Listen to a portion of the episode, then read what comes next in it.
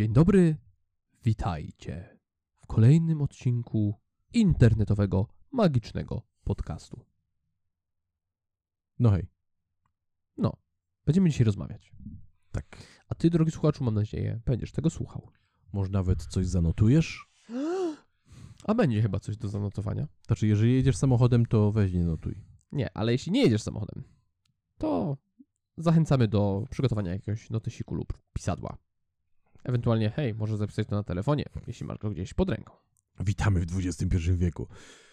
Znaczy, wiesz, ten podcast jest przeciwieństwem tych szpiegowskich nagrań, które 20 sekund po odtworzeniu tego nagrania ulegną samozagładzie. Sugeruję oddalić na odległość dwóch metrów. Nie, ten podcast będzie istniał, dopóki będą istniały serwery Spotify.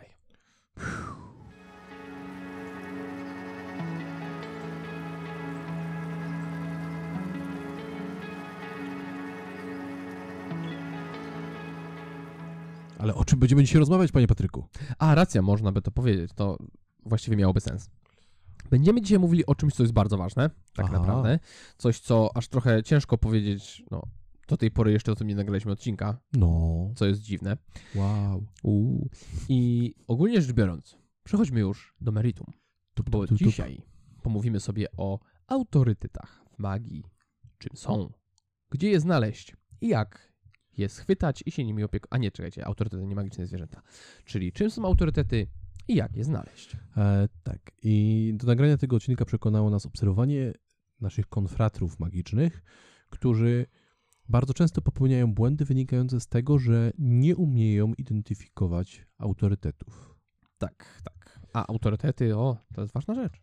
Tak. I podamy Ci różne recepty, różne przepisy, ale na wstępie chciałem powiedzieć jedną rzecz. Chris Ramsey nie jest autorytetem. W magii na pewno nie. On może być autorytetem w tym, jak zrobić y, kanał na YouTubie na podstawie czegoś, na czym się nie znasz. To wtedy jest autorytetem. Tak. E, I nie, nie, nie traktuj tego jako wycieczki osobistej, bo podamy Ci tutaj listę całkiem długą i niepełną autorytetów, których możesz się uczyć. I najpierw musimy zacząć od definicji. Ale wiecie, czym są definicje? Naszym ulubionym punktem programu podcastu. Więc już za moment, już za chwilę Maciej odczyta wam definicję według słownika języka polskiego. E, tak, stoczyłem z Parykiem małą wojnę, Pamiętajcie, Wikipedia to nie jest źródło wiedzy. ale ja lubię. Ble, ble, ble. Więc autorytet. Powszechnie uznana za czyjąś powaga, wpływ, znaczenie, posłuch, poważanie, szacunek, respekt. Lub człowiek mający duże poważanie ze względu na swą wiedzę lub postawę moralną, stawiany za wzór do naśladowania, mający wpływ na postawę i myślenie innych ludzi. Chodząca encyklopedia, augur. Lub ciesząca się dużym szacunkiem instytucja, doktryna bądź pismo. Wydaje mi się, że to drugie znaczenie jest tutaj najważniejsze dla nas. Tak, szczególnie augur. Tak, zdecydowanie augur jest ważny. I ja rozumiem, że w dzisiejszych czasach, w wieku, w którym dane nam jest żyć, autorytety nie mają się zbyt lekko. Bo opluwanie autorytetów, ściąganie pomników z piedestałów i szukanie pęknięć w marmurze czyjegoś posągu jest czymś, co przychodzi nam bardzo, bardzo lekko i wręcz naturalnie. Tak, i obecnie mamy w, na całym świecie taki hmm, trend, można by powiedzieć, właśnie obalania autorytetów. I jest to krzywdzące nie dla autorytetów, bo one bardzo często już nie żyją, a, ale krzywdzące dla ludzi, którzy obalają te autorytety. Nie chcę wchodzić w ten temat zbyt głęboko, ale w momencie, kiedy pewne środowiska zaczęły tworzyć e, z papieża Polaka autorytet, ideał sięgnął bruku. Natychmiast pojawiły się pewne środowiska, które zrobiły wszystko, żeby zażółcić ten obraz. I to się dzieje zawsze i wszędzie. I ty, obcując autorytetami, uznając czyjąś wyższość, prawdopodobnie będziesz miał naturalną myśl, naturalny opór przed uznaniem czegoś autorytetu. To jest normalne. Jesteś dzieckiem swoich czasów, tak jak i my. I my mamy bardzo często y, problem z uznaniem czegoś autorytetu. Ba, bardzo często domyślnie od razu zrzucamy kogoś, kto jest nam przedstawiany jako autorytet. I do dzisiaj nie uznajemy w wielu przypadkach takich rzeczy za błąd, co już pewnie słyszeliście, słysząc jedno nazwisko, które dla niektórych może kojarzyć się z pewnego rodzaju autorytetem. Tak, tylko że autorytet w magii ma funkcję kształcącą, ko- konstytuującą twoją magiczną postać, dającą ci więcej niż zabiera. I świadomość autorytetu w magii jest czymś bardzo, bardzo praktycznym. To nie jest fanaberia, bo ho, ho, ho ja tutaj y, chciałbym się znać na tym i móc brylować na salonach tym, że znam autorytety. Nie, nie, nie, nie, nie. Autorytet w magii jest naprawdę bardzo, bardzo praktyczną kwestią. Tak, i lepiej jest mieć autorytet, a nawet dużo autorytetów, niż ich nie mieć. I zdając sobie sprawę, kto jest osobą zasługującą na to miano, może kierować nami przy dobrych decyzjach rozwojowych, zakupowych, czy wręcz y, wyjazdowych, jeśli musimy lecieć gdzieś na koniec świata, żeby zobaczyć jeden ostatni wykład pewnego iluzjonisty. Tak, bo pracujemy sobie z Patrykiem, tutaj konsultacje prowadzimy i rozmawialiśmy nie tak dawno z jedną osobą, która mówi, że no, że trochę przegięła z ilością zakupów w magicznych sklepach. Bo pojawiło się takie coś, i to jest duży błąd myślowy, że część z nas, i każdy z nas ma takie tendencje, więc będę uogólniał, powiedzmy, że ja też tak mam, bo czasem tak mam, że są firmy, które sprzedają produkty i mówię, o, firma X wydała ten produkt, to musi być dobre. E, e. Nie, nie, nie, nie. Właśnie popełniłem błąd. Sklep, który chcesz coś sprzedać, nie może być twoim autorytetem. Tak, jeśli ktoś sprzedawał ci dobre jajka, to nie znaczy, że kupiona od niego szyneczka też będzie dobra. Ergo, twórcy, którzy żyją z wydawania produktów dla magików, nie są twoimi autorytetami. Nazwisko Craiga Pettiego jest znane większości ludzi dzisiaj i dużo ludzi traktuje go autorytet, bo dzieli się swoją wiedzą w internecie za darmo, zapominając o tym, że robi to w bardzo konkretnym celu. I że to wcale nie jest jego wiedza. To też. E, ale nie chcemy tego zmieniać w rand tego, kto nie jest naszym autorytetem, bo ta lista jest równie długa jak lista naszych autorytetów. E, wydaje mi się, że lista nieautorytetów jest zdecydowanie dłuższa. Tak, tylko że większość tych ludzi nie pamiętamy i Tak. są pomijalni. Więc taka lista byłaby krótka, bo nie chce nam się o tym pamiętać. Tak. Więc nie mylmy gwiazd z w jeziorze, z tymi na niebie, czy jak to tam pisał pan Sapkowski, a i skupmy się na tym, czym jest autorytet. Co daje ci posiadanie autorytetu? W magii autorytet jest ważny pod względem doboru na przykład materiału opracowanego przez kogoś. Tak, bo e, truizmem jest powiedzenie, że w magii powstało dużo sztuczek, triczków i efektów. I są tacy iluzjoniści, którzy są bardzo płodni pod tym względem i tworzą wiele efektów. Są też tacy, którzy tworzą ich mało, ale za to na przykład są super, super świetne i wyśmienite. Są też tacy, którzy tworzą bardzo dużo, ale trzeba wiedzieć, jak patrzeć na ich materiał i jak go przeglądać, żeby wybrać z tego e, to, co jest naprawdę dobre. I są też tacy, którzy tworzą bardzo dobry materiał, tworzą go całkiem sporo i nigdy w życiu się nim z tobą nie podzielą. Tak, tacy są najfajniejsi. I wolą zdechnąć i zostać zapomniani, niż wrzucić coś, co magicy rozkradną. Tak. I są też tacy właśnie, to jest odłam tych ostatnich, którzy mają na przykład jednego ucznia. Tak. I cóż, y, jeśli nie jesteś tym jednym uczniem, a prawdopodobnie nie jesteś, i skoro słuchasz tego podcastu, bo y, hej, nasz podcast jest w języku polskim, w takim wypadku tough luck, mate. Nigdy się nie dowiesz, co ten iluzjonista miał do przekazania. Tak. Bo kiedyś, lata, lata temu, e, udało nam się dotrzeć. Zresztą nazwisko pana Jimmy'ego Grippo jeszcze się dzisiaj pojawi. Zdecydowanie. Ale pan Jimmy Grippo był człowiekiem, który miał najlepszy indeks karciany na świecie. I zasłynął tym, nie tylko wśród magików. Do tego stopnia, że kiedyś celowo zostawił swoją marynarkę na spotkaniu z Daim Vernonem. A Dai Vernon wysłał swojego ucznia, żeby go zablokował w toalecie, żeby mógł dobrać do tej marynarki i sprawdzić, jaki to jest indeks. Ale Jimmy Grippo był cwany. Jimmy Grippo był cwany i jak każdy magik był okrutnym trolem. I to nie był prawdziwy indeks, to, który zainstalował w swojej marynarce, tylko jakaś potworna aberracja. I Vernon patrząc na to osiwiał. Tak, Jimmy Grippo stworzył specjalny indeks, który nie działał tylko po to, żeby strollować e, Vernona, który od lat próbował od niego wybłagać, żeby ten pokazał mu, jak działa jego indeks. I do dzisiaj, ja nawet kupiłem kiedyś książkę Jimmy'ego Grippo, która nie jest tak łatwo dostępna i okazało się, że to jest książka dla laymenów, której nawet nie napisał. A więc to też mnie strollował. A, I do, udało nam się razem z Mahdi Gilberta Doceniam twój akcent. Oui, a więc razem z Magdim udało nam się dotrzeć tam po długich bojach do ucznia i dziedzica Jimmy'ego Grippo, który powiedział tak, mam ten indeks, tak, mam jego notatki, nie, magiczna społeczność nie zasługuje na to, raczej umierając to spalę. Zresztą niedawno mieliśmy, a propos tego samego rodzaju rekwizytu, y, ciekawy przykład y, z tym całym, z tą całą dramą wokół Dexa i Dona Wanda, który ma swój super mega hiper indeks i porównywał go sobie razem właśnie z uczniem Jimmy'ego Grippo. To nie jest ten sam indeks, ale też jest bardzo dobry i na pewno jest miliard razy lepszy od Dexa.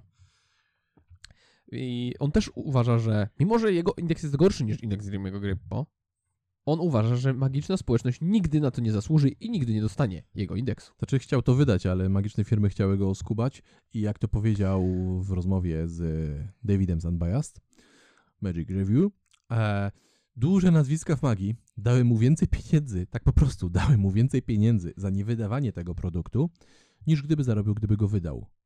Pewni mądrzy ludzie powiedzieli mu, magicy w swojej masowości nie zasługują na to, co stworzyłeś. Tak. I, I mieli rację. I mieli rację. I to jest smutne, ale prawdziwe, więc tak, e, ten pan też jest autorytetem, ale prześledzenie i dotarcie do niego jest trudną wyprawą, której prawdopodobnie nie ukończysz z sukcesem. I siedząc w domu i przeglądając internet jest to praktycznie niewykonalne. Zresztą Jimmy Grippo nie był jedynym takim magikiem. Tak. Pierwszy, który mi się też nasuwa zaraz po nim, to jest y, John Ramsey, który też miał, jest legendarny i jest tym słusznym Ramseyem. Miał jednego, jedynego ucznia. Ale i tak jak to mówili świadkowie naoczni, John Ramsey miał taki materiał, że nikt nie będący nim nie był w stanie go wykonywać. Aczkolwiek wydaje mi się, że znam jedną osobę, która ma bardzo podobnie. I to jest nie kto inny jak pan Saren Jelonek. Który ma taki materiał, że nie jestem w stanie sobie wyobrazić, że ktokolwiek inny mógłby to robić. Tutaj rzucamy ci rękawice, drogi słuchaczu. Prześleć materiał Sarena Jelonka, publikowany na łamach magazynu IMP, dzięki wsparciu patronów, którego słuchasz tego podcastu. I być może zadasz Patrykowi kłam, udowadniając, że umiesz robić to, co Jędrzej. E, Ja bardzo czekam na to. Bardzo, bardzo chciałbym zobaczyć, jak ktoś wykonuje materiał Jędrzeja. To jest jedno z moich dziecięcych marzeń, które razem obok spotkania świętego Mikołaja wiem, że najpewniej nigdy się nie spełnią. No, więc wiemy, czym jest autorytet. Wiemy, że warto jest go mieć. Tak i kiedy chcemy znaleźć sobie autorytet, to musimy wiedzieć, w czym on nam pomoże, więc warto tutaj zwracać uwagę na to, czy chcemy rozwijać swoje efekty, czy chcemy rozwijać swoje występowanie na scenie, czy chcemy rozwijać swoją znajomość wiedzy e, historyczno-magicznej, czy chcemy rozwijać swoją cokolwiek tak naprawdę. Bo każdy autorytet jest autorytetem w swojej specjalizacji. Wydaje mi się, że ciężko znaleźć kogoś, kto byłby autorytetem we wszystkim, wszystkich zagadnieniach. Są ludzie, którzy są autorytetami w prawie wszystkim. To fakt.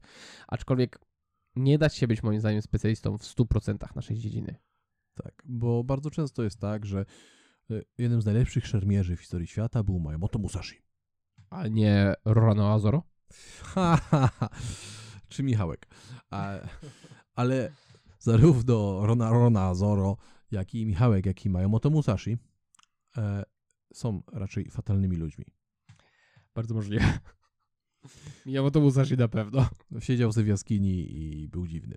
E, ale był wybitnym szermierzem i był bez wątpienia autorytetem w tej konkretnej dziedzinie. I tak powinieneś podchodzić do autorytetów. Jeżeli masz autorytet, to nie skupiaj się na tym, żeby coś zszargało ci ideał tej postaci, bądź instytucji, bądź książki, bądź czegokolwiek, co tym autorytetem się dla ciebie stanie. Zwracaj uwagę na to, co ty możesz zyskać, pracując w oparciu o ten autorytet. Tak, i tutaj Maciek zrobił taki mały wstęp do tego, o czym teraz musimy sobie pomówić. Pomówmy. Pomówmy o tym, czy twój autorytet składa ofiary z kotów. Tak. I to jest coś, co obecnie w erze cancel culture i ruchów y, następujących po erze MeToo e, zrobiło się bardzo modne i to jest coś, z czym ciężko jest mi się zgodzić, ale bardzo wiele osób nie jest w stanie obecnie oddzielić e, dorobku, twórczości danej osoby, czy jej zagadnień, w których jest naprawdę kompetentna, od tego, jakim jest człowiekiem. I to jest coś, co musimy robić. Bo załóżmy, że jesteś. Nie wiem, czy ty jesteś, e, nasz drogi słuchacz, ale załóżmy, że jesteś skrajnym homofobem. I nie jesteś w stanie w ogóle myśleć o osobach, które mają orientację seksualną, która cię przeraża. Uciekasz z krzykiem. I zaczynasz się uczyć od magika, który jest, no, przynależy do tej właśnie orientacji. I jeśli pozwolisz sobie, żeby twoje poglądy weszły tutaj w kwestię merytoryki, które tak naprawdę nie mają nic wspólnego, to zablokujesz sobie możliwość rozwoju. Tak. Analogicznie, jeżeli okażesz się skrajnym rasistą i będziesz chciał się uczyć od osoby, która ma inny odcień skóry, to co? E, Dokonasz neglekcji całej wiedzy? To jest bez sensu, to jest głupie. Znaczy bycie rasistą w ogóle jest bezsensowne, ale tak samo jak bycie homofobem. E, Tak. Otwieraj sobie drzwi, a nie zamykaj ich. A z drugiej strony, jeśli na przykład jesteś bardzo praworządnym człowiekiem i okaże się, że twój ukochany magik, od którego nauczyłeś się bardzo wiele, albo możesz się dopiero nauczyć i zaczynasz się interesować jego dorobkiem, był tak naprawdę seryjnym mordercą. I dochodzisz do wniosku, hej, może nie powinienem się uczyć od seryjnego mordercy, to chyba nie jest takie fajne, że on ucinał głowy tym ludziom i tam zjadał im uszy. E, Co ci to obchodzi? Tam jest magia, tam jest wiedza, to, co on robił w swoim wolnym czasie, nie powinno cię obchodzić, nawet jeśli to cię odrzuca, obrzydza lub było bardzo to nielegalne. Y, I jeżeli myślisz, że to, o czym mówimy, jest przykładem wziętym z czapy, to już y, dostarczamy Ci tutaj konkretnych przykładów właśnie. Bo na przykład twórca Bar Magic, czyli magii wykonywanej w barze. Tak. E, rodzina e, Szulienów, której ostatnim przedstawicielem takim znanym był Matt Szulien, od którego twórczości nawet wyszła książka, Magic of Matt Szulien, i znany był z tego, że palmował niektóre rzeczy fałdami w brzuchu. Był dużym człowiekiem. Tak. E, I jego istnieniu zawdzięczamy chyba Habaala i jego istnieniu zawdzięczamy Bobashica. Tak, dzięki któremu zawdzięczamy istnienie e, Doka Isona, Silver Foxa, czyli e, Scottiego Yorka, Erika Mida i Michaela Klausa, I nawet Homera Liwaga, Chrisa Kennera, więc też Davida Copperfielda. No, od niego się zaczęło bardzo dużo. Tak. To on był chicagowskim gangsterem. Tak, jego rodzina pochodziła, no była rodziną mafijną i magia zaczęła się od tego, że prowadzili sobie swój klub, swoją restaurację. No a hej, kto mógł prowadzić taki lokal w e, latach dwudziestych, w czasach prohibicji e, w Chicago? I pan Szulien, e, senior senior, czyli dziadek Mata Szuliena, po prostu lubił magię. Więc kiedy ludzie pili u niego w jego speakeasy ten moonshine, tą y, księżycówkę tak zwaną, czyli nielegalnie produkowany alkohol, to on w ramach, żeby rozkręcać imprezy, pokazywał im magię. I to poszło z górki.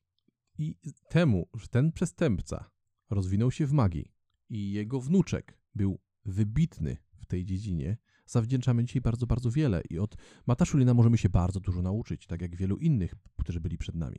Tak, zdecydowanie. A to, że nie był miłym człowiekiem, nie ma z tym żadnego związku. Tak, to, że był przestępcą na wielu poziomach, to co nas to obchodzi? E, Patryk, ty pisałeś artykuł do historyczny o Aleksandrze. E, tak, Aleksander ogólnie rzecz biorąc też znany wśród mentalistów i w ogóle człowiek, który wie, uwielbiany do dzisiaj. On na, też nie był miłym człowiekiem. Tam ma na koncie przynajmniej jedno zabójstwo. I z tego co wiemy, jedno w miarę potwierdzone, pięć trochę mniej potwierdzonych. pra- Zabójstw. Mówimy o tak, zamordowaniu o, o, mor- człowieka. Mówimy o morderstwach, tak. E, Aleksander był najprawdopodobniej mordercą e, i nie był miłym człowiekiem. E, raczej oskubywał wszystkich w biznesie swoich i, i przyjaciół, i nieprzyjaciół. I ogólnie rzecz biorąc, był raczej bezwzględnym człowiekiem. Jak czegoś chciał, to dążył do tego nawet po trupach. Dosłownie. I niektórzy mówią, że to plotki, niektórzy mówią, że nie. Ja zakładam, że raczej nie był miłym człowiekiem, bo hej, żeby być na szczycie, to nie można być miłym człowiekiem. Ale nam to nie przeszkadza w ogóle w tym, żebyśmy czerpali z jego dorobku magicznego. Tak. E, Kolejnym dobrym przykładem jest Harry Houdini, który miłym człowiekiem nie był, żył w kłamstwie, a historia z kaskaderem, od którego Harry Tak. Houdini odkupił cierpienie. Już ją chyba kiedyś opowiadałem, ale nie wiem, czy na podcaście. Wydaje mi się, że y, Jędrzej mógł kiedyś o tym opowiadać.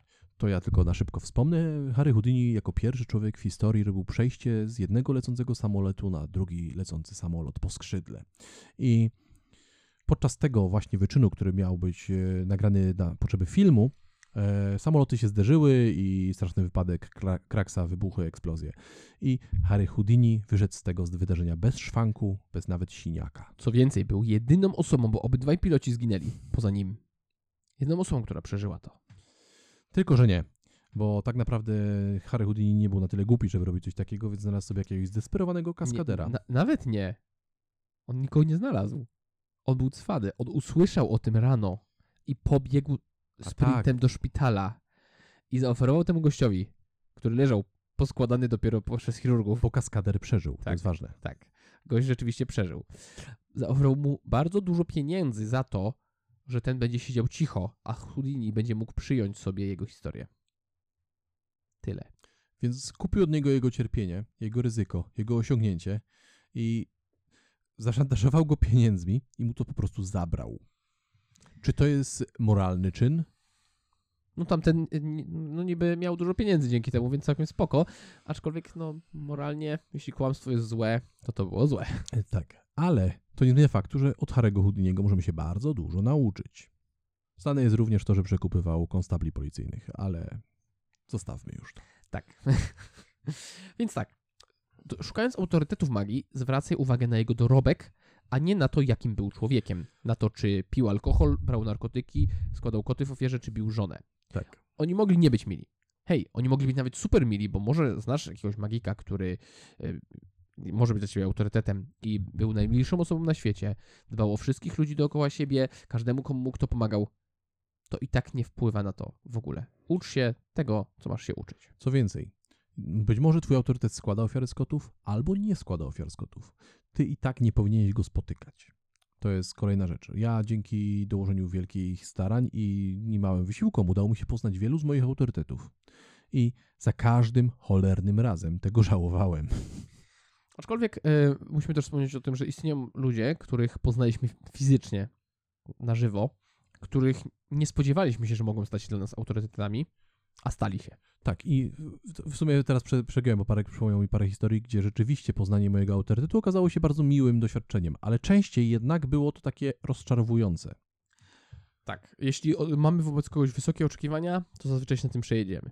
Ale ja poznałem kilka osób, które byłem taki. Mm, może ktoś ich tutaj przereklamowuje dla mnie, a potem, kiedy zobaczyłem ich na żywo i pogadałem z nimi na przykład, hehe, większość na Blackpool, to e, byłem w szoku, że tak dużo mogę nauczyć się od tej konkretnej osoby. I tutaj Parek mówi o Stevie Martinie, który wcale nie jest Steve'em Martinem. I nie tylko. I nie tylko. Jest jeszcze taki uczeń e, pana e, kanapki. Okej, już wiemy, na co mniej więcej zwracać uwagę, ale tak naprawdę to jak korzystać z autorytetu, jeśli już jakiegoś znajdziesz. Tak, jak już go dopadniesz i się wszczepisz w jego dorobek, W jego wiedzę włożysz tą rurkę do mózgu i będziesz ciągnąć. Mm, nam, nam, nam, nam, nam. Mm, cóż za pyszna wiedza. Jak to robić? i tutaj musisz sobie uświadomić jedną rzecz. Magia jest merytokracją. Ale, ale, cóż to znaczy merytokracja, Macieju, zapytasz? Spokojnie, słownik języka polskiego podaje definicję. Także tak naprawdę to nie jest definicja ze słownika języka polskiego, tylko z komentarza na słowniku języka polskiego, bo definicja na słowniku języka polskiego jest do kitu. Bla, bla, bla. Merytokracja to rządy osób najbardziej utalentowanych i stojących najwyżej pod względem intelektu, które awansowały na swe stanowiska zgodnie z systemem zasług. Z łacińskiego meritum zasługa. Pan Young zakładał, że XXI wiek będzie wiekiem ludzi kompetentnych w jakiejś dziedzinie, zawodzie. Okazało się, że jednak mamy kleptokrację, ale to opowieść na inny wieczór. Tak, pan Young niestety się trochę poślizgnął na swojej własnej teorii. E, tak, więc, Ale ogólnie jest spoko. tak, więc zasługi, wiedza to jest coś, co przesądza o Twoim sukcesie i o Twojej pozycji w magicznej hierarchii. Tak, i szukając autorytetu, korzystaj z tego właśnie papierka lakmusowego. Oceniaj tutaj jego merytokratyczną pozycję. Tak, bo mały chłopiec, który bawi się drewnianym mieczem, myśli, że pokonałby wielkiego potwora, dlatego że jest małym chłopcem. Myśli, że to jest tak dzięki temu, że jest sobą, ma talent, ma iskrę Bożą. I wielu magików, również w naszym kraju, myśli, że są wspaniałymi magikami dlatego, że są sobą. To niestety jest błędne założenie. I to nie tylko dla niektórych. To jest błędne założenie dla każdego człowieka. Tak. Jesteś tylko zlepkiem komórek, organizmem, który przetwarza jedzenie w nawóz. Tyle. I dobre nie jest to, kim jesteś. Nie może być nawet dobre to, kim jesteś. Dobre może być tylko to, co robisz. A żeby coś robić, musisz to umieć. Więc ilość wiedzy, którą masz, przesądza o Twoim sukcesie. I tutaj y, nawet posiadanie wiedzy nie jest ważne. Zbieranie tej wiedzy i korzystanie z niej jest ważne. Czyli Znaczy- nie to, co masz, tylko to, co robisz. Znaczy, bo tutaj wpadamy tak naprawdę w taką pętlę, bo zbieranie wiedzy jest umiejętnością. Staje się Twoją kompetencją, którą musisz posiąść. Tak, plus wiedza to nie jest coś, co y, masz raz na zawsze. Tak. To też jest ważne. Twój umysł nie jest książką, wspomnienia nie są wypalone w nim raz na zawsze, tylko się tworzą za każdym razem, kiedy z nich korzystasz. Ale o tym wiemy. Wszyscy odrobiliśmy swoje studia neurologiczne. Więc y, kiedy już zbierasz tą wiedzę, musisz jej używać. Musisz ją odtwarzać, musisz ją powtarzać. I ważne jest to, co robisz regularnie z tą wiedzą. Jest to smutne, ale prawdziwe. Tak. Więc jak korzystać z autorytetów? Cóż, trzeba prześledzić to, co robią, albo to, co robili, to, co nam pozostało z nich. Bo w większości przypadków to mogą być już martwi magicy. Niestety. I często jest tak nawet lepiej. Tak. Tak, bo wtedy właśnie skupiamy się na tym, jakimi, nie na tym, jakimi byli osobami, tylko na tym, co zrobili, co stworzyli, co osiągnęli, co zbudowali. I na szczęście magia jest taką dziedziną, że powstało w niej naprawdę bardzo, bardzo, bardzo, bardzo wiele źródeł pisanych w formie książek. A od pewnego wieku możemy również e, oglądać źródła wideo w postaci występów. Oraz wykładów, Tak. wypowiedzi, wywiadów. Zresztą, hej, żyje się w XXI wieku, możecie słuchać e, podcastu przysyłanego przez internet, więc dobrze wiecie o szkoleniówkach, seminarkach i tak dalej. I to podczas robienia tego, co właśnie robisz. Tak, widzę cię. Jak widzimy cię. Puść to mięso. W każdym razie, warto prześledzić całą twórczość, wszystkie nagrania, wszystko co zostało e, po danym iluzjoniście, który nas zainteresuje. I, Może stać się autorytetem. I tutaj mam dla ciebie przykład. Przerobimy to na praktycznym przykładzie. Jednym z moich autorytetów jest Paul Daniels. Brytyjski iluzjonista, którego żona Debbie McGee Debbie McGee. Tak żyje do dziś. E, I Paul Daniels osiągnął w magii absolutnie wszystko. Tak. Paul Daniels był taką gwiazdą, jaką mógł być i wyżej już się chyba nie dało. I na szczęście zostawił po sobie, poza książkami, bo książek, e, jego książki to nie był materiał taki dobry dla aspirującego iluzjonisty. To też jest problematyczne, bo on stał się na tyle dużą gwiazdą, że cokolwiek on by stworzył, byłoby kierowane do szerokiej publiczności, a nie do magików. Tak. I on zostawił po sobie programy, które nagrywał, w którym mamy ogromną ilość jego rutyn, jego efektów, a także efektów jego przyjaciół. Tak, i on y, tworzył dosyć sporo efektów, dosyć regularnie i stał się w tym naprawdę bardzo, bardzo dobry. I mniej więcej w jakoś 2014-15 roku na przełomie podjąłem e, monumentalny czyn prześledzenia dorobku Paula Danielsa.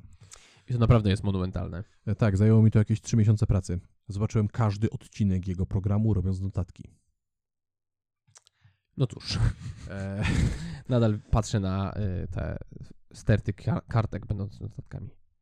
Walają się wszędzie. tak. A e, na twoje szczęście, drogi słuchaczu, Paul Daniels, jego materiały w większości są na YouTubie.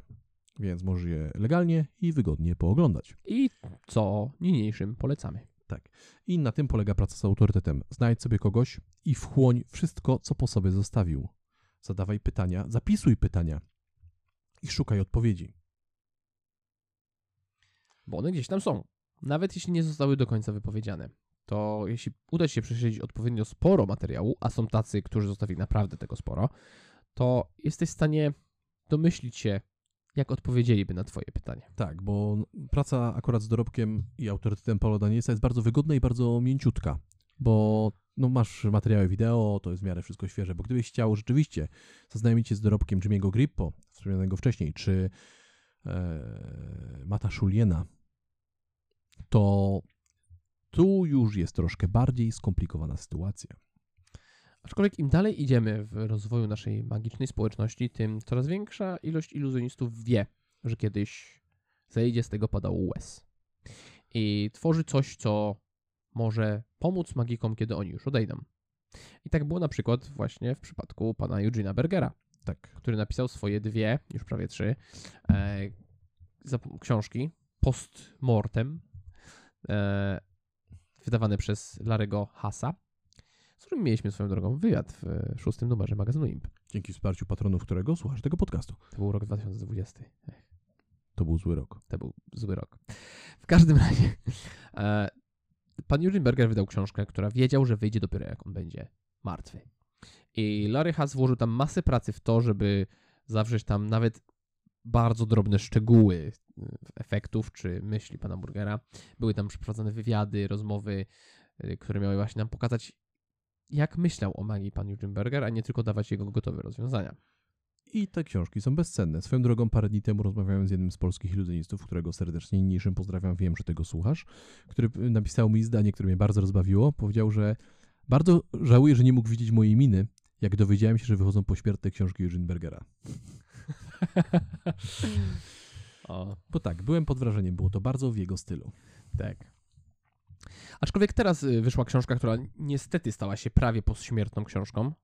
E, Chodzi mi tutaj o książkę Making Magic Martina Lewisa, który wydał ją i niewiele później, chyba trzy miesiące później zmarł. Kojfnął. Tak. Kopnął w kalendarz. Kick the bucket, jak to mówią Anglicy. Ciekawe skąd w ogóle jest ta różnica między u nas kalendarzem, a u nich wiaderkiem. No cóż, nie wiem, czy się dowiemy. Na pewno nie tutaj.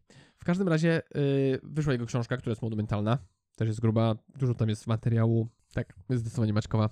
Jest droga. I mówię tak, bo jeszcze jej sobie nie kupiłem. A chodzi za mną. Ale kiedyś spałem z parykiem w jednym pokoju i on całą noc mówił Martin Lewis, Martin Lewis, Martin Lewis. Making magic, making magic. Tak, całą noc.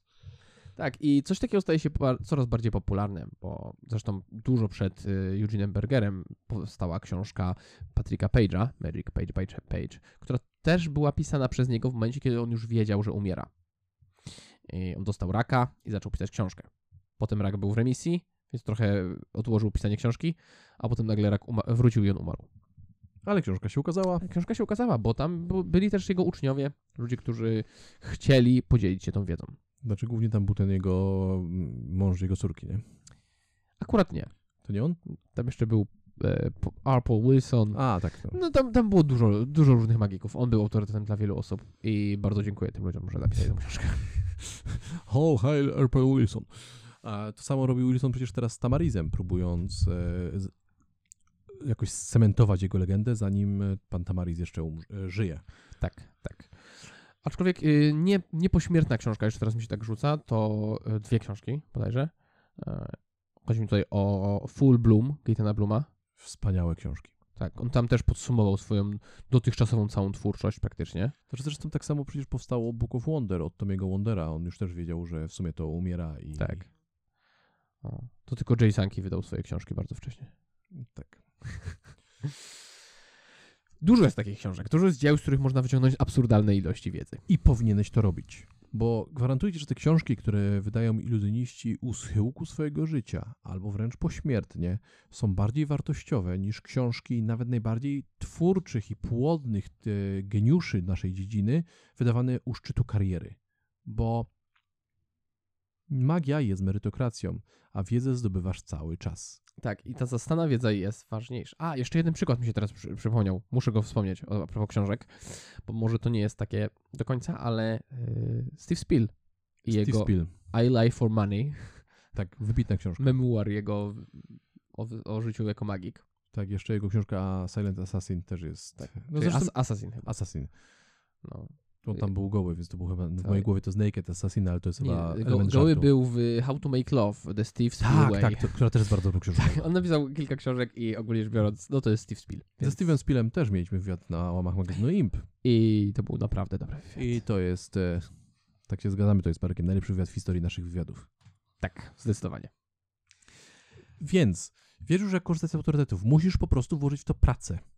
Po prostu musisz oddać się temu, chęci zrozumienia materiału i temu, co stoi za materiałem prezentowanym albo wymyślanym, tworzonym przez tą osobę.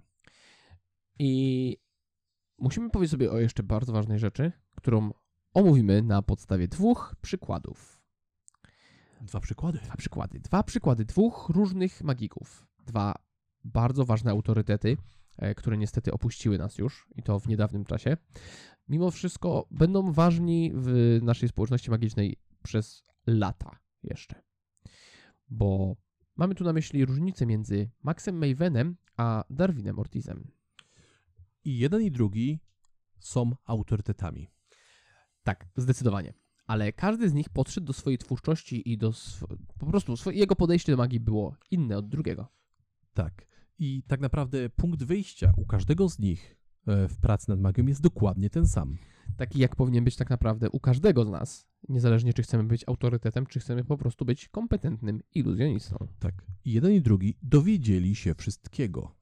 Czytali wszystko, uczyli się absolutnie każdego efektu, ruchu i czegokolwiek, co istniało. Śledzili historię, wchłonęli wiedzę, występowali, testowali, rozwijali, ale to, to później. Przede wszystkim chłonęli tą wiedzę. Tak. Max Maven gdzieś wspomniał w jakimś wywiadzie, słyszałem, że cofnął się do XVIII wieku e, w szukaniu genezy pewnych efektów i dalej nie mógł, bo zabrakło źródeł. Więc kopał, kopał, kopał, aż dokopał się do kamienia. Tak. I wiedział, że pod tym kamieniem dalej coś jest, ale nie miał młota pneumatycznego, żeby przebić ten kamień, bo, Bo nie da się zaglądać w przeszłość. bo umarli. Milczą. Niestety. Darwin Ortiz zrobił dokładnie to samo. Tak. I kiedy też odrobił całą swoją absurdalnie wielką pracę domową, którą Oj. każdy z nas powinien wykonać, ale nikomu się nie chce. To ich drogi się rozeszły. Tak. Bo Max Maven y, jest jednym z najbardziej płodnych autorów, jeśli chodzi o wymyślanie materiałów i pisanie tekstów o magii. Przegrywa tylko z danym Harlanem. Chyba. Według niektórych źródeł wygrywa nadal, ale w każdym razie przypisuje się mu autorstwo około 2000 tekstów, ponad 2000 tekstów związanych z magią. Są to i efekty, i e, teksty historyczne, teksty dotyczące konkretnych zagadnień, najróżniejsze materiały dotyczące magii. 2000? To jest całkiem sporo. Całkiem sporo. I Max Maven stał się autorytetem pod względem historii, pod względem wiedzy, pod względem znajomości materiału z całego świata, najróżniejszych iluzjonistów, dogrzebywania się do źródeł, bo jego umiejętności dokopywania się do tego też były znaczne. I wydawał swój materiał też dla magików. Wydał go naprawdę bardzo, bardzo, bardzo dużo. I znane są historie, że jakiś random, zupełnie anonimowy iluzjonista miał problem z, z bibliografią i był w stanie napisać do Maxa Mavena. E, słyszałem o czymś takim, pracuję nad czymś takim, co to jest?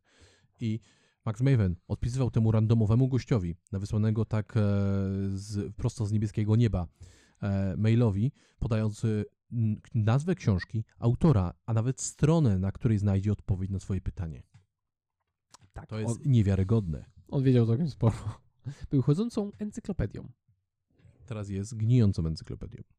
Jak wszyscy będziemy. Chociaż nie, nie wszyscy będziemy encyklopediami. Wszyscy będziemy po prostu gnijący. Tak. Z kolei Darwin Ortiz poszedł krok dalej. Albo w inną stronę. Bo Darwin Ortiz miał bardzo analityczny umysł, co widać po jego książkach. I on odrobił tą pracę domową. Dowiedział się tyle, ile mógł. Zaczął występować tyle, ile mógł. Ale poddał to wszystko analizie. Rozłożył to wszystko na części pierwsze. Przyłożył do tego lupę z takim wielkim napisem logika. Logika. I dzięki temu był w stanie stworzyć coś takiego jak Designing Miracles, kiedy to przyjrzał się technicznej strukturze tego, dlaczego magia w ogóle funkcjonuje, i Strong Magic, kiedy to przyjrzał się technicznej strukturze tego, dlaczego prezentacje niektóre są lepsze od innych. I obydwie te książki powinieneś mieć wykute na blachę. Oczywiście nie są to jedyne książki Darwina Ortiza, bo on też naprawdę lubił karty i jego karciany materiał może nie należy do najłatwiejszych, może nie należy do najszybszych i może nie należy do takich, który zrozumie każdy pijany widz, ale na pewno należy do takiego, który trzeba prześledzić. Wiele wspaniałych chwil e, spędziłem w bibliotece pana Jarosława Reja, śledząc w jego zbiorach, bo ma te wszystkie książki Ortiza, ja ich nie mam, a genezę poszczególnych efektów i cofając się i idąc do przodu i patrząc, jak pan Ortiz pracował nad tym konkretnym zagadnieniem. To był wspaniały czas i nie zapomnę go nigdy.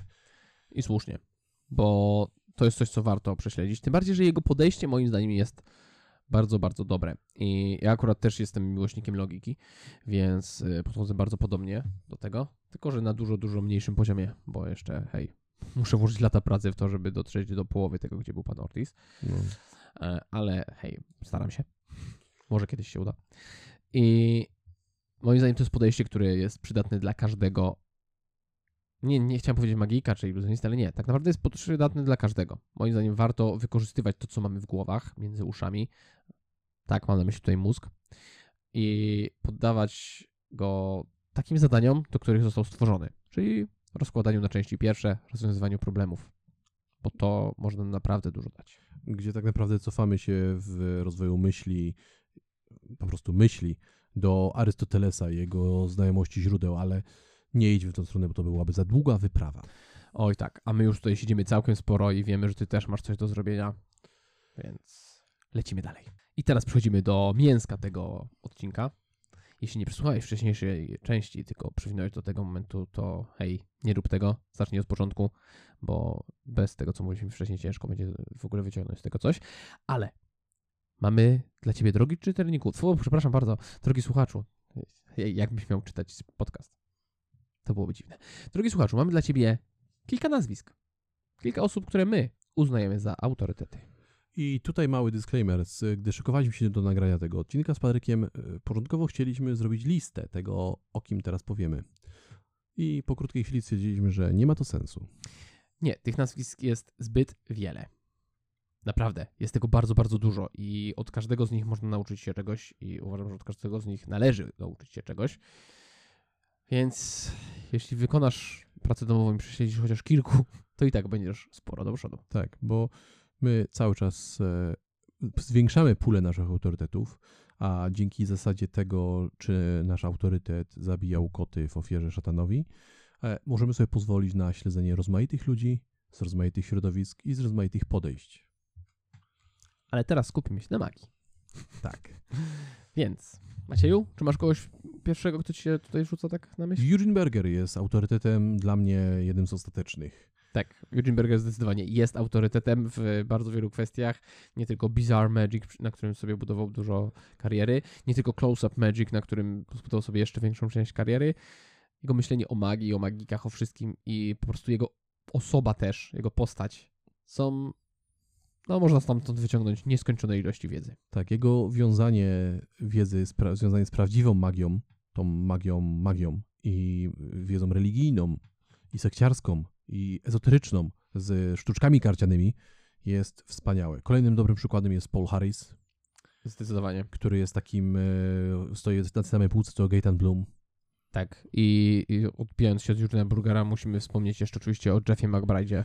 E, Jeff McBride jest wspaniałym przykładem osoby, która osiągnęła wszystko i wykorzystuje to wszystko, żeby stworzyć świat magiczny trochę lepszym miejscem, zostawić go lepszym niż go zastał. Tak, bo on zjeździł cały świat swoimi pokazami. Zrobił ogromną międzynarodową karierę, no światową karierę zbudował tak naprawdę.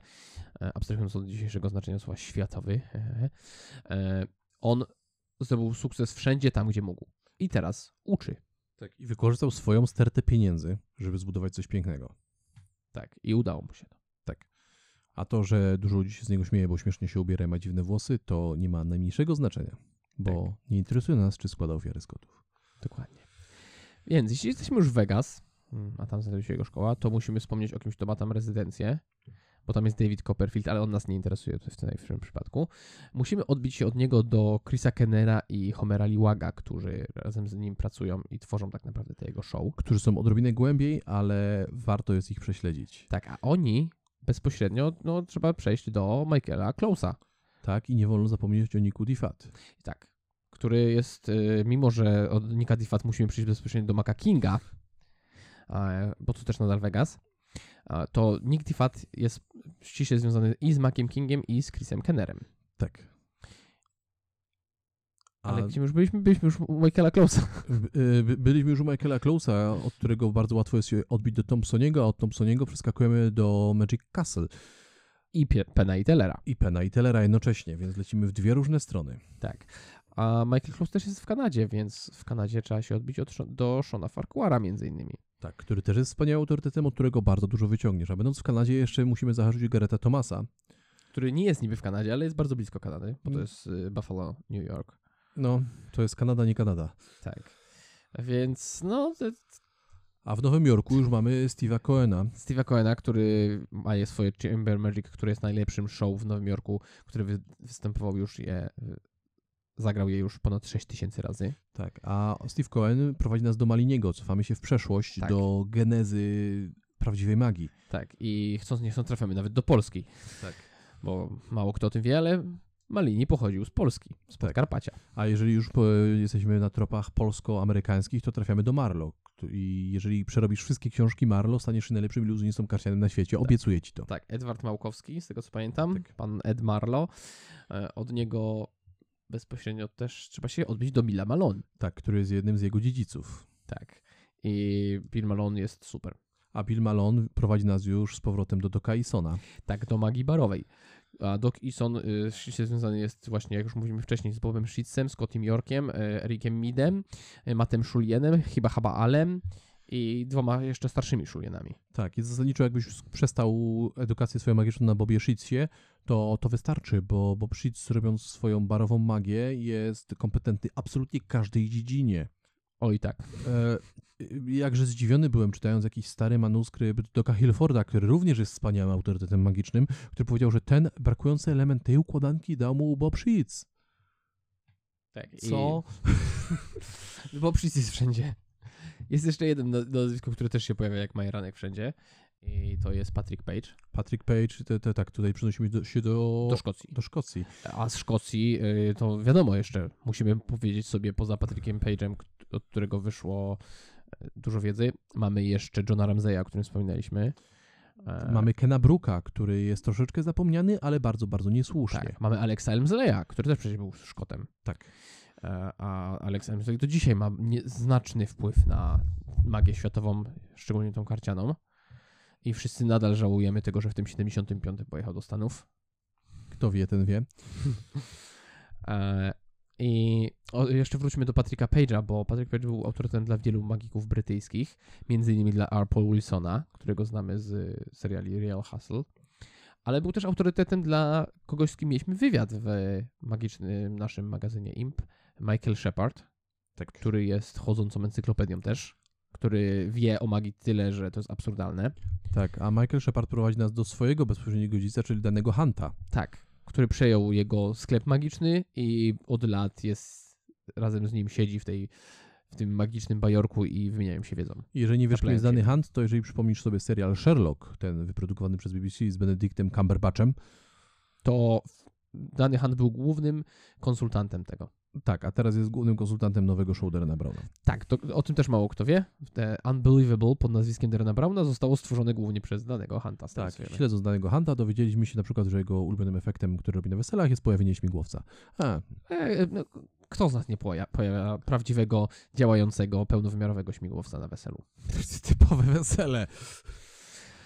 Ech, a propos pojawienia dziwnych rzeczy, to musimy też e, przeskoczyć do Topaza, który też robi różne dziwne rzeczy w Niemczech. I e, tam Eberhard Riese bodajże. Tak, Eberhard Riese też jest wspaniałym autorytetem do prześledzenia, bardzo mało znany tak naprawdę, a warto jest przez, po, pochylić nad tą osobą, bo ona ma bardzo dużo do powiedzenia. Tak, i tu już mówimy o magii europejskiej, nie mówimy o Stanach Zjednoczonych ani Wyspach Brytyjskich, więc to też już jest troszkę inne podejście, bo u nas mieliśmy no, niezbyt wielu dobrych, znanych na cały świat magików. I jeśli jesteśmy w Europie, to hej, nie można nie wspomnieć o Hiszpanii. Tak, o Tamarizie, E, Juan Tamariz, e, Arturo de Ascanio, Gabi Pareras, Fred Caps. Fred Caps, który mimo, że nie był Hiszpanem, e, tylko był Holendrem, stworzył hiszpańską szkołę magii trochę. No i ten człowiek, którego nazwisko teraz mi uciekło z głowy, który zrobił EMC, Luis de Matos. Luis de Matos, Tak, który... to, już, to już Portugalia z tego co tak, wiem, ale to dalej Europa, Dalej Europa. który kumuluje w sobie ogromną ilość magicznej wiedzy i tworzy wspaniałe projekty. Tak. Tym bardziej jak jesteśmy już w, w okolicach europejskich, tam Holandia, to musimy sobie powiedzieć o Flipie. Tak. Musimy sobie powiedzieć o Tommy Wonderze. Tak. I to są naprawdę znaczące postacie. Więc no, też tego tutaj trochę mamy. Nie musimy się cofać aż tak daleko, żeby zasięgnąć do Hofstinzera czy Robert Houdin, pana e, Jean-Jean, Znaczy, jeżeli byśmy chcieli ale zrobić... powinniśmy. Powinni, po- zdecydowanie powinniśmy, ale jeżeli chcielibyśmy zrobić naprawdę lekki skok, możemy skoczyć do pana Sosato, możemy skoczyć do pana Tenkaja, Tak. do pana Okito, W Europie zapomnieliśmy jeszcze chyba o profesorze Hoffmanie. Zapomnieliśmy o profesorze Hoffmanie. A, I mam nadzieję, że rozumiesz, co chcieliśmy ci przekazać tymi nazwiskami, drogi słuchaczu, bo moglibyśmy, serio, moglibyśmy to wymienić do jutra. Tak, a propos jeszcze Japonii, tak e, trzeba to powiedzieć o Shucie Ogawa. Shut Ogawa jest naprawdę super i naprawdę jest moim zdaniem wyjątkowym gościem pod tym względem, tym bardziej, że on, wydaje mi się, że z historii, której o nim słyszymy, wygląda jakby miał 120 lat. A jest całkiem młodym gościem. Tak. I co zabawne, Shutogawa prowadzi nas z powrotem do Vegas, bo jego przyjacielem najlepszym jest Apollo Robbins, który jest wspaniałym autorytetem w dziedzinie kradzieży kieszonkowej i bardzo wiele możemy się od niego nauczyć, a występując w klubach. Bardzo dużo nauczyłem się dzięki dorobkowi właśnie Apollo Robbinsa i Shuta Ogały, bo oni występowali w klubach tych takich bardzo, bardzo prestiżowych. Tak, więc no tutaj całkiem sporo tych powiązań jest. Tak, i tutaj znowu skaczemy do Morgana Stemblera, który robiąc wyginanie sztućców i dziwne mentalizmy, e, występował w klubach. Od niego też bardzo dużo można się nauczyć, choć dzisiaj jego zdrowie trochę podupadło. I jeśli już jesteśmy przy mentalizmie, to musimy wspomnieć jeszcze o wspomnianym już wcześniej Doku Hillfordzie i na przykład Marku Strivingsie. Tak, i ich legendarnym klubie 6,5. Tak. I I Earl tutaj też się pojawia ze swoim Dokładnie. magazynem magicznym. E, warto też wspomnieć o, choć dziwna to jest postać, to warto wspomnieć o Tonym Doku Shilsie. Tak, bardzo ciekawa postać i dobrze jest wspomnieć o ojcu mentalizmu tak naprawdę, o panu Anaman, Anaman, Anaman. Tak, Fyodor Aneman jest wiadomo, e, subcio i nadal go kochamy. Tak, wszyscy go kochamy Wiecznie żywy. szczerą miłością. Nie wolno też zapomnieć o Manaczeku i panu Amazing Randim. A od Bonaczeka musimy się odbić do Chrisa e, Angela, choć tutaj nie mówimy już o autorytetach, Tak, e, więc cofamy się od tego Chrisa Angela. a tak, moglibyśmy tak robić cały dzień i to jest wspaniałe, bo każdy z tych nazwisk ma w sobie lekcję. Każdy z tych nazwisk jest wspaniałym wkładem w naszą, w twoją, drogi słuchaczu, edukację. Tak, i jak ja pomyślę właśnie o tym, ile od każdego z nich można się nauczyć, to jest absurdalne. Bo może ci się to wydawać e, nierzeczywiste, ale każde z tych nazwisk, które wymieniliśmy, jest nazwiskiem, które śledzimy. Niektórych poszliśmy dalej niż Tak. w innych. A nawet nie zaczęliśmy mówić o takich ludziach jak e, Bill Hertz, Leo Benke czy Danny Orleans. Czy Donalen, y, Tak. bo to są ludzie od komercyjnej magii, którzy bardzo daleko przesunęli frontier, Tak, granicę tak, granicę tego, co jest możliwe i co jest prawdopodobne. i co należy robić. Tak, więc mm, ta wyprawa w poszukiwaniu autorytetów nigdy się nie skończy. Ja to na koniec chciałbym Ci powiedzieć taką teorię moją. Powiedz mi, kim są Twoje autorytety, a powiem Ci, kim jesteś. Ilość Twoich autorytetów ogranicza to, dokąd możesz się rozwinąć, bo nie jesteś geniuszem. Nikt nie jest pojedynczym, Poza Geniuszem. Anamanem, poza Anemanem. bo nikt nie wie, skąd on to brał. On to brał od plugawych istot z no, nie naszego wszechświata, bo składał im ofiary skotów. Tak, to jest jedna z najbardziej fascynujących postaci w magii, bo tak naprawdę nikt nie wie, skąd on to wziął. A jeśli poczytasz Jinxa lub choćby jego Practical Mental Magic, to złapiesz się za głowę i nie będziesz wiedzieć, jakim cudem ten jeden gość to wszystko opisywał. Chociażby tą małą, głupią broszurkę 202 metody wymuszania. To też jest bardzo ciekawe Tak. dzieło. Absurdalnie, no ludzie mają problem z wymyśleniem trzech, a on miał 202. Więc hej, 202 opisał. Jestem pewien, że wsadzając głowę do piekarnika, miał ich więcej. Miał ich więcej. Pewnie dlatego włożył głowę do piekarnika, bo chciał je wypiec.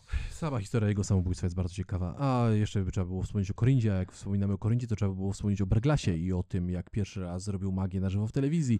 Tak, I- i, jeszcze nie, nie wspomnieliśmy oczywiście o człowieku, który wymyślił wszystko poza Anemanem, e, Harry Lorraine.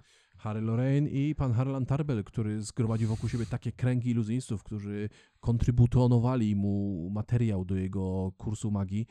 Czyli cofniemy się zaraz do Blackstone'ów i musimy jeszcze wspomnieć o Maskelynach, których też warto znać. o Davenportach. Dodatkowo jeszcze, jeśli już mówimy o ludziach, którzy wydawali coś dla magików, to jeszcze trzeba wspomnieć o Richardzie Kaufmanie. Tak. No. A jak mówimy o Kaufmanie, to nie możemy nie wspomnieć o Stevenie Minchu, który też jest geniuszem. Tak. I Davidzie Rothie. To się nigdy nie skończy. I warto, y, przypuszczam, że większość z tych nazwisk słyszałeś, a jeżeli nie słyszałeś, to powinieneś je słyszeć.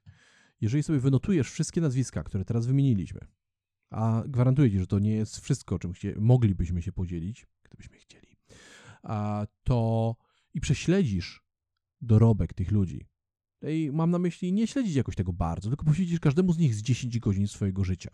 Ale nawet jeśli weźmiesz jedną osobę i przesiedzieć dokładnie dorobek, jedną tylko z tych wszystkich, które wymieniliśmy, to to popchnie twoją wiedzę, twoją, twoje umiejętności, twoją magię do przodu. Wypłyniesz na bezkresnego przestwór oceanu. Będziesz bu- rodził w burzanie Albo płynął łódką. i usłyszysz nikt nie woła. Więc y, jest tego sporo, ale musimy zadać sobie bardzo ważne pytanie. Czy to ma sens? Czy warto szukać sobie autorytetów? Jeszcze jak? Tak, zdecydowanie warto szukać sobie autorytetów, bo ci ludzie, którzy żyli przed nami, oni odpowiedzieli na pytania, których ty nawet nie zdążyłeś sobie jeszcze zadać. Więc to usprawni twoją pracę, to przyspieszy cię, popchnie cię do rzeczy, których prawdopodobnie sam nigdy nie zdążyłbyś zrobić. Bo ile osób z nas wymyśliło na nowo koło?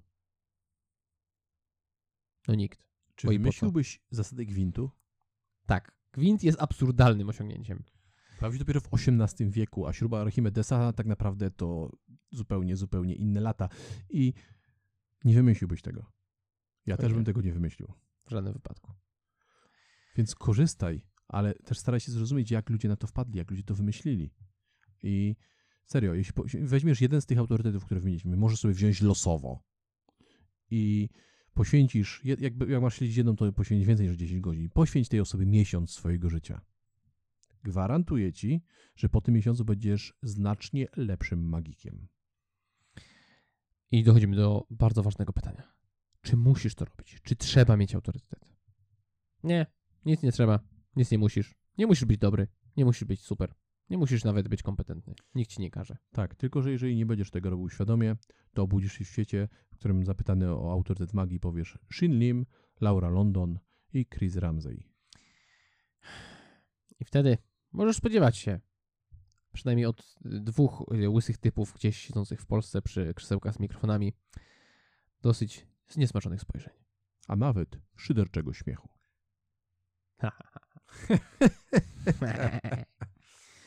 Ale nimi się nie przejmuj. Oni i tak są łysi. Kto by się tam słuchał łysego? Zresztą wiesz, nie można ufać rudym i łysym. Bo łysy może być rudy. A poza tym ci łysi goście zasadniczo w swoim życiu robią tylko jedną rzecz. Chodzą po cmentarzu i próbują gadać z trupami. Ej, to brzmi całkiem magicznie. No, to, Chyba się do nich przyłączę. to jest całe nasze życie. Tak. Ej, właśnie. To ja. Ej, mamy nadzieję, drodzy słuchacze, że wyciągniecie coś z tego odcinka, bo tak naprawdę jest tu bardzo dużo wiedzy, którą można odgrzebać. I mamy nadzieję też, że będziecie się bawić przynajmniej tak dobrze jak my, kiedy będziecie tą wiedzę odkopywać. Na cmentarzach jest fajnie. Tak, więc cóż, łopaty, kilofy i oskardy w dłoń. Idziemy kopać. To I my, słysz- hieny cmentarne. Tak. I słyszymy się już za tydzień. Cześć.